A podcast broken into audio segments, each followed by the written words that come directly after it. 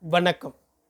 தமிழகத்தின் ஆகச்சிறந்த கதை சொல்லியும் தமிழ் எழுத்தாளருமான திரு.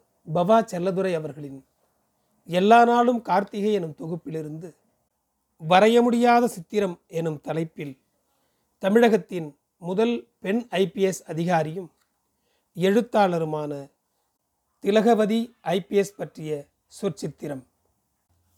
அப்போது அவர்கள் என்னவாக இருந்தார்கள் என்பது நினைவில்லை. ஒரு பத்திரிகையில் படித்த அவர்களின் நீண்ட நேர்காணலே அவர்களை நோக்கி என்னை தேட வைத்தது. பெண்களின் ஆழ்மன வலி எப்போதாவது ஒரு முறை எல்லாவற்றையும் மீறி இப்படி வெளிப்படும். எழுத்தாளரும் தமிழகத்தின் முதல் பெண் ஐபிஎஸ் அதிகாரியுமான திலகவதியே இப்படியான என் தொடர் தேடுதலில் நான் கண்டடைந்த என் ஆத்மார்த்த சிநேகிதி. அந்த நேர்காணல் வாசித்த எனக்கே வழி நிறைந்தது வாழ்ந்தவருக்கு அவள் விகடன் துவங்கிய புதிதில் ராசாத்தி அம்மாள் என் சிரிப்பு சிங்கப்பூருக்கு போய்விட்டது என பத்து பக்கத்துக்கு ஒரு நேர்காணல் கொடுத்திருந்தார். அதில்தான் நான் அந்த அம்மாவின் ஆத்மாவை உள்மனதை அதன் ரணத்தை உணர்ந்து கொண்டேன். நம் பொது புத்திகளிலிருந்து விலகி நின்று சிலரை உள்வாங்கும் போதுதான் அவர்களின் சிநேகமும் சமூகம் அவர்கள் மேல் ஏற்றியிருக்கிற பிம்பம் கலைந்து அவர்களை நம் சக மனுஷியாக தோழியாக நின்று நம்மில் ஒருவராக உணர முடியும். அதேபோல் எழுத்தாளர் திலகவதியுடனான என் முதல் தொலைபேசி உரையாடலில் நான் அடைந்த அனுபவம் அலாதியானது. அதிகாரம் பதவி இவற்றை மீறி பூ நதி வானம் அணில் என மீறத் துடித்த ஒரு மனுஷியிடம் நான் நட்பானேன். முற்போக்கு எழுத்தாளர் சங்கத்தின் சார்பில் நாங்கள் ஒரு மாவட்ட மாநாட்டையே மாநில மாநாட்டுக்கு மேலே போய் நடத்தினோம். சாரோன் போர்டிங் ஸ்கூல் மைதானத்தில் அன்று குவியாத படைப்பாளியோ கலைஞனோ இல்லை. ஜெயமோகன் எஸ். ராமகிருஷ்ணன் கோணங்கி என ஆரம்பித்து ஓவியர் Chandru Trotsky Marudhu editor Lenin என அந்த ஆளுமைகளின் எண்ணிக்கை கூடிக்கொண்டே போனது. அந்த மைதானத்தில் ஆங்காங்கே கொத்து கொத்தாய் உட்கார்ந்து இலக்கியம் பேசிக் கொண்டிருந்த படைப்பாளிகளுக்கிடையே ஒரு சைரன் வைத்த காரில் வந்து இறங்கி கம்பீரமும் பேரழகும் மிக்கவராக அவர் நடந்து வந்த காட்சி இலக்கியவாதிகளுக்கு பழகியிராதது அவர் எங்களோடு சகஜமாய் இருக்க முயன்றதும் நாங்கள் விலகிச் சென்றதுமாக அந்த டிசம்பர் ஞாயிறு மெல்ல என் நினைவில் துளிர்க்கிறது. அந்த பள்ளி மைதானத்து கல்மேடையில் உட்கார்ந்து நானும் அவரும் எங்கள் கதைகளை பகிர்ந்து கொண்டோம். ஏதோ ஒரு புள்ளி இந்த துளிரும் நட்பை இன்னும் அடர்த்தியாக்கியது. எல்லா மேடைகளிலும் பவாயா மூத்த மகன் என்று சொல்லும் அளவிற்கு எங்கள் குடும்பத்தில் ஒருவரானார் திலகவதி. தொடர்ந்து வாசிப்பையும் எழுத்தையும் ஒரு ஜீவனோடே தனக்குள் பழகி வைத்திருந்தார். இருபத்தி நாலு மணி நேரம் கொண்ட ஒரு நாளில் இருபது மணி நேரத்திற்கும் மேல் உழைத்து கொண்டே இருந்த அசாத்தியமான மனுஷி அவர். முதல்வர் ஜெயலலிதாவின் முந்தைய ஆட்சியின் போது போலீஸ்காரர்களின் மனநிலையில் ஒரு மாற்றம் ஏற்படுத்த வேண்டி பாலின நிகர்நிலை பயிலரங்கம் என்ற ஆறு மாத பயிற்சி வகுப்பு ஒன்று திலகவதி மேடம் தலைமையில் தமிழகம் முழுவதும் நடந்தது. திருவண்ணாமலை மாவட்ட ஒருங்கிணைப்பாளராக நானும் என் சிநேகிதியும் அப்போது திருவண்ணாமலை டிஎஸ்பியாக இருந்த லக்ஷ்மி மேடமும் இயங்கினோம். அது கருத்துக்களால் நிறைந்த ஒரு காலம். போலீஸ்காரர்கள் மன ரீதியாக எவ்வளவு கீழானவர்களாக இருக்கிறார்கள் என்பதை அறிந்து அதிர்ந்து போனோம். பெண்களை படுப்பதற்கான இயந்திரங்கள் என்பதற்கு மேல் அவர்களால் கருத முடியவில்லை. தாய் வழி சமூகத்திலிருந்து ஆரம்பித்து வரலாறு நெடுக ஆண்கள் அவர்களை எப்படியெல்லாம் இம்சித்திருக்கிறார்கள் என்ற எங்கள் உணர்வுபூர்வமான உரைகள் அவர்களின் இறுகியிருந்த மனங்களை கொஞ்சம் வீரப்படுத்தி இருக்கலாம். அதற்கு மேல் எதுவும் நிகழவில்லை. ஆனால் அந்த பயிலரங்குக்கு திலகவதி மேடம் எடுத்த ஆத்மார்த்த முயற்சிகள் உழைப்பு பயணமெல்லாம் எந்த பதிவுகளும் இன்றி போனாலும் பல போலீஸ்காரர்களின் வாழ்வியல் அறத்தின் மீது எழுப்பிய கேள்விகள் என்றென்றும் நிற்கும். ரீட்டா மேரி என்ற பெண்ணை திண்டிவனத்தில் ஒரு வீட்டிலிருந்து மீட்டு போலீஸ்காரர்களும் சிறை காவலர்களும் சீரழித்த கொடுமை தமிழகத்தை வழக்கம்போல் ஓரிரு நாட்கள் உலுக்கிய செய்தியாக மட்டும் பார்க்கப்பட்ட போது அப்போதைய முதல்வர் ஜெயலலிதா அதன் விசாரணை அதிகாரியாக திலகவதியை நியமித்தார். அதன் விசாரணைக்கென்று அவர்கள் செஞ்சிக்கு வந்திருந்தபோது என்னையும் வரச் சொல்லி தொலைபேசியில் அழைத்தார். அந்த விசாரணையின் முழுமையிலும் நான் அவருடன் இருந்து கவனித்து கொண்டிருந்தபோது எனக்குள் திலகவதி வேறு வேறு மனுஷியாக ஒரு படச்சுருளாக பதிவாகி கொண்டே இருந்தார்.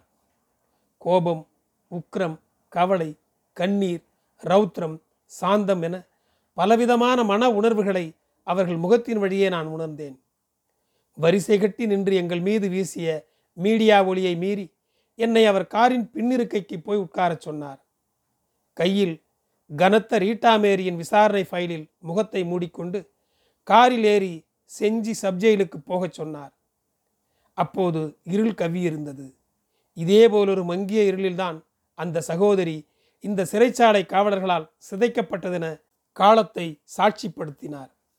அங்கு நிலவிய அசாத்திய மௌனம் எதன் பொருட்டாவது களைய வேண்டுமென மனம் விரும்பியது. அங்கிருந்து திண்டிவனத்திற்கு ரீட்டா மேரிக்கு சிறை தண்டனை கொடுத்த பெண் நீதிபதியின் வீட்டிற்கு சென்றோம்.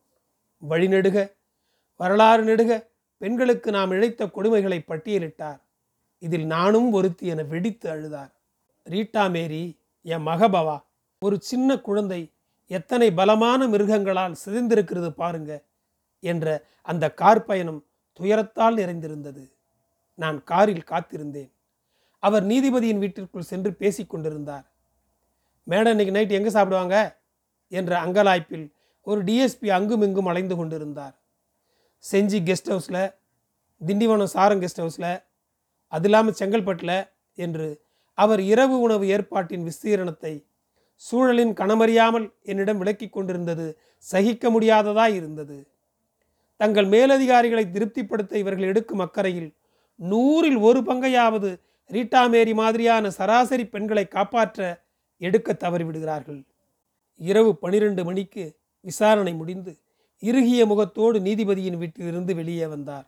அவசரமாக காரில் ஏறி ரவி பாபா வீட்டுக்கு போ என உத்தரவிட்டார். பவா ஷைலுகிட்ட சொல்லி சாப்பிட ஏதாவது செய்ய சொல்லு என்றார். அன்று நாங்கள் பயணித்த வேகம் அதற்கு முன்னும் பின்னும் எப்போதும் இல்லாதது. அந்த வேகம் என்னை நிலைகுலைய வைத்தது. மேடம் இத்தனை வேகம் அவசியமா? இந்த வேகத்தில் விடுபட்ட ஒன்றிரண்டை சேர்த்து செய்யலாம் பவா. இரவு ஒரு மணிக்கு வீட்டிற்கு வந்தோம். வீட்டில் நுழைந்து வழக்கமாக அவர்கள் உட்காரும் அந்த சின்ன ஹாலின் நடுவே தரையில் கால் நீட்டி உட்கார்ந்தார். கொஞ்சம் நிதானப்பட்டிருந்தார். அந்த பெண்ணின் சிதைவை உணர்வுகளற்று ஒரு ரிப்போர்ட் மாதிரி சொன்னார். ரவி வண்டியில் பவாவுக்கும் ஷைலுவுக்கும் ட்ரெஸ் வச்சுருக்கேன். எடுத்துக்கிட்டு வா என்றார். இந்த சூழலில் எங்களுக்கு எதுக்கு புது துணி மேடம்? நாளை காலையில் பத்து மணிக்கு ரீட்டா மேரியை பார்க்க சென்னை ஜிஹெச்சுக்கு போகிறேன் அந்த பொண்ணுக்கு ஆறு சுடிதார் வாங்கி காரில் வச்சுருக்கேன். அப்படியே என் பிள்ளைகளுக்கும் வாங்கினேன். இந்த பேரன்பு எப்போதும் எங்களை நிலைகுலைய வைக்கும். எனக்கு ஷைலுவுக்கு வம்சிக்கு மானசிக்கு எங்கள் வீட்டு சாந்திக்கு தனித்தனியே என் நண்பர்களுக்கென்று அவர்கள் எப்போதும் அன்பை கொட்டின காலம் ஒரு படைப்புக்கு நிகரானது. நாங்கள் வம்சி புக்ஸ் ஆரம்பித்தது. அதை ஒரு மேலான இடத்திற்கு கொண்டு போனது எல்லாவற்றிலும் அவர்களே முதன்மையானவர். ஒரு பத்திரிகையில் திலகவதியின் ஒரு பக்க கதை படித்து நேரத்திற்காக காத்திருக்காமல் ஒரு நள்ளிரவில் அழைத்தேன். மேடம் குமுதத்தில் உங்கள் கதை அருமை. அப்பா உங்ககிட்ட ஒரு பாராட்டு வாங்க. எனக்கு எட்டு வருஷம் ஆச்சு. அதில் மேடம் என வழுக்கினேன். அந்த கதை தமிழின் பிரபலமான ஒரு நடிகருடையது. அவர் நலிந்த சில கலைஞர்களுக்கு உதவ நினைத்து தன் வீட்டிற்கு அழைக்கிறார். நீண்ட நேரம் காத்திருந்து அந்த வயதான கலைஞர் உள்ளே போகிறார். அந்த பிரபல நடிகர் ஓடி வந்து அவர் கைப்பற்றி சொல்லுங்க ஐயா நான் உங்களுக்கு என்ன பண்ணணும்? நிதானமாக அந்த பெரியவர் சொல்கிறார். எதுவும் பண்ணாத. கலைஞரில் நல்ல கலைஞன் நலிந்த கலைஞர்லாம் யாரும் இல்லைப்பா. எங்கிட்ட பணம் இல்லாமல் இருக்கலாம். உங்ககிட்ட அது கொட்டி கிடக்கலாம். ஆனால் நான் என்றைக்குமே கலைஞன் தான். இனிமே எங்களை நலிஞ்ச கலைஞர்னு சொல்லி அவமானப்படுத்தாத. இந்த வரிகள் என்னை சுழன்றடித்தது. மகாகவி பாரதியின் கம்பீரத்திலிருந்து ஆரம்பித்து தமிழின் மகத்தான பல கலை ஆளுமைகளை என்னருகே கொண்டு வந்தது. சொல்ல முடியாத ஒரு உணர்வு தருணத்தில் நான் என் மரபுகளின் முன் சாஷ்டாங்கமாய் விழுந்து அவர்களின் கால்களை பற்றி இளம் தலைமுறையின் சார்பில் என் நன்றியை சமர்ப்பித்துக் கொண்டிருக்கிறேன். அவர்களின் கால்களும் என் கண்களும் ஈரத்தில் நிறைந்திருந்தது என்கிறார் பவா செல்லதுரை அடுத்த சொற்சித்திரம் ஸ்பானிய சிறகுகளும் வீரவாலும் என்கிற தலைப்பில் எழுத்தாளர் எஸ். ராமகிருஷ்ணன் பற்றிய பவா செல்லதுரையின் சொற்சித்திரம். இன்று வரை என் மனதில் எனக்கு இரண்டு வீடுகள் உண்டென்றே நம்புகிறேன். எந்த அகாலத்திலும் நான் இறங்கி உரிமையுடன் போகக்கூடிய இடங்கள் இரண்டு மட்டுமே உள்ளன. ஒன்று என் வீடு இன்னொன்று பவாவின் பத்தொன்பது டிஎம் சாரோன். சமீபத்தில் எஸ் ராமகிருஷ்ணன் மதுரையில் நடந்த அவரது புத்தக விழாவில் இதை சொன்னபோது நான் ரொம்பவும் கூச்சப்பட்டு மகிழ்ந்தேன். எனக்கும் ராமகிருஷ்ணனுக்குமான உறவு ஏறக்குறைய கால் நூற்றாண்டையும் கடந்துவிட்டது. மதுரை அமெரிக்கன் கல்லூரியில் ஆங்கில ஒப்பீட்டு இலக்கியத்தில் எம்ஃபில் பண்ணுறான் ரொம்ப புத்திசாலிடா என்று வழக்கம்போல் கோணங்கிதான் ஒரு பின்னிரவில் எனக்கு ராமகிருஷ்ணனை அறிமுகப்படுத்தினான். உள்ளடங்கிய ஒரு சிரிப்போடு கை நீட்டிய ராமகிருஷ்ணனை இப்போதும் ஞாபகம் இருக்கிறது. அதன் பின் நாங்கள் பேசி தீர்த்த இரவுகள் நடந்த பாதைகள் விவாதித்த இலக்கியங்கள் முரண்பட்ட தர்க்கங்கள் என்று இந்த இருபத்தைந்து வருடங்களும் அர்த்தபூர்வமாகவே உள்ளன. யதார்த்தமான கதைகளில் தமிழ் வாசகமனது தோய்ந்து கிடக்கையில் அதை சீண்டிவிட முடிவெடுத்த இரவு கூட இப்போது நம்மை கடந்துவிட்டிருக்கும். இதே போன்றது ஒரு டிசம்பர் மாதம்தான். நான் கோணங்கி ராமகிருஷ்ணன் மூவரும் விடிய விடிய பேசி ஒரு முடிவுக்கு வந்தோம். தமிழில் யதார்த்தவாத கதைகளை நிராகரிப்பது ஃபேண்டசியான மேஜிக்கல் ரியலிச கதைகளை முன்வைப்பது இதை வெறும் வார்த்தைகளால் அல்லாமல் படைப்பால் முன்வைப்பது என்ற முடிவின் உருவம்தான் ஸ்பானிய சிறகுகளும் வீரவாலும் என்ற தமிழ் லத்தீன் அமெரிக்க கதைகளின் தொகுப்பு. ஜெயமோகன் எஸ். ராமகிருஷ்ணன் கோணங்கி சா. தமிழ்ச்செல்வன் பவா செல்லதுரை ஜே. ஷாஜகான் போப்பு ஆகியோரின் தமிழ் கதைகளும் போர்கே ஆரம்பித்து தங்கள் நவீன படைப்புகள் மூலம் உலக வாசகர்களையே பிரமிக்க வைத்து கொண்டிருந்த பல லத்தீன் அமெரிக்க படைப்பாளிகளின் கதைகள் வரை அந்த தொகுப்பில் மொழிபெயர்த்து சேர்க்கப்பட்டன. அடுத்த ஐந்தாண்டுகளுக்கு மேலாக அசோகமித்திரனில் ஆரம்பித்து ஒரு இளம் வாசகன் வரை அந்த தொகுப்பை முன்வைத்தே தமிழ் நவீன இலக்கியத்தை மதிப்பிட்டனர். அந்த பொன்னான காலங்களின் சேமிப்பு என்று இருப்பதெல்லாம் எங்கள் எல்லோருக்குள்ளும் ததும்பி நிற்கும் நினைவுகள் மட்டுமே. ராமகிருஷ்ணனுக்கும் ஒரு குரு உண்டு. அவர்தான் ராமகிருஷ்ணனை அடையாளம் கண்டு ரஷ்ய இலக்கியங்களை படிக்க தந்து ரஷ்ய குதிரைகளின் குளம்படி சத்தங்களில் அவர் மனதை பறிகொடுக்கச் செய்தவர். அவர் ஒரு இலக்கியவாதி அல்ல அரசியல்வாதி. ஆனால் பல படைப்பாளிகளின் ஆதர்சம் அவர்தான். அப்போது ஒன்றிணைந்த ராமநாதபுரம் விருதுநகர் மாவட்ட சிபிஐ எம் மாவட்ட செயலாளராயிருந்த எஸ். ஏ. பெருமாள் தான் இன்றளவும் ராமகிருஷ்ணனின் ஆதர்சம். எஸ்ஏபி என்று எங்களால் பிரியத்தோடும் மரியாதையோடும் அழைக்கப்படும் அவர் ராமகிருஷ்ணனுக்கு மட்டுமின்றி பாரதி கிருஷ்ணகுமார் வெகு தூரத்தில் இருப்பினும் எனக்கு என்று பலருக்கும் ஏதோ ஒரு வகையில் முன்னத்தியேர். வெளியில் ஒருவன் என்ற ராமகிருஷ்ணனின் முதல் தொகுப்பில் ஆரம்பித்து இன்று வெளிவந்திருக்கும் சமீபத்திய தொகுப்புகள் வரை எஸ் ராமகிருஷ்ணன் எஸ்ஏபியை நினைவுகூர தவறுவதில்லை. இருபது ஆண்டுகளுக்கு முன்பே ஏதாவது ஒரு கல்லூரியில் ராமகிருஷ்ணன் ஆங்கில பேராசிரியராக போயிருக்கக்கூடும். அதை நிர்தாட்சியமாக மறுத்தார். படைப்பின் துளிர்ப்பை கருக்கும் இந்த கல்விக்கூடங்களுக்கு வெளியிலிருந்து செயலாற்றுவது என்ற அவரின் உறுதிதான். இன்று இந்த கல்லூரிகளில் பல அவரிடம் ஒரு தேதி கேட்டு காத்து கிடக்கச் செய்திருக்கிறது. தன் கவித்துவமிக்க மொழியில் தன் சிறுகதைகளை செதுக்கும் ராமகிருஷ்ணனுக்கு அவர் இந்தியாவெங்கும் அலைந்து திரிந்த நாட்களின் அனுபவமும் கூடி வருகிறது. அதனாலேயே அவரால் தன் ஜீவனுள்ள படைப்புகளை இன்றளவும் நீர்த்து போகாமல் தர முடிகிறது. எப்போதோ படித்த ராமகிருஷ்ணனின் ஒரு சிறுகதை ஞாபகம் வருகிறது. அவள் அலுவலகம் முடிந்து அவனோடு ஒரு பஸ்ஸில் ஏறி போய் கொண்டிருப்பாள். எங்கே போவதென்று இருவருமே திட்டமிட்டிருக்கவில்லை. இப்படி இலக்கில்லாத திட்டமிடாத பயணங்கள் மட்டுமே நம் உயிர்ப்பை நினைவுபடுத்தும். ஏதோ ஒரு மலையடிவார நிறுத்தத்தில் அவர்கள் இறங்கி அந்த மலையடிவாரத்தை நோக்கி நடப்பார்கள். லேசாக கருக்கும் அந்த இருட்டில் அவளுக்கு இன்று புதிதாய் பிறந்தது போலவும் புதிதாய் நடப்பது போலவும் தோன்றும். அவளை அறியாமல் அவள் விரல்கள் அவன் விரல்களோடு பிணைந்திருக்கும்.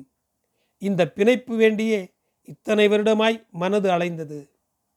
தன் பால்யத்தை அந்த இருட்டில் அவள் மீட்டுவாள்.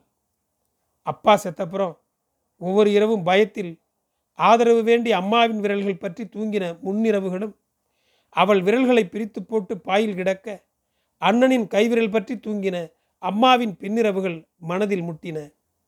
பற்றிக்கொள்ள ஒரு கை வேண்டி அவள் பால்யத்தில் ஆரம்பித்த பயணம் இதோ இவனின் தடிதடியான கைப்பிணைப்பிலேயே நிறைவடைகிறது. அம்மா மீதும் தன் அண்ணன் மீதும் எழுந்த சொல்ல முடியாத ஒரு வெறுப்பு இதோ இவன் அருகாமையில் கருகுகிறது. இத்தனை வருட வாசிப்பின் அடைகாத்தலிலும் அப்படியே மனதின் கதகதப்பில் இந்த கதை படிந்திருக்கிறது. நவீன தமிழ் இலக்கியத்தில் ராமகிருஷ்ணனின் பாய்ச்சல் நாம் அளவிட முடியாதது.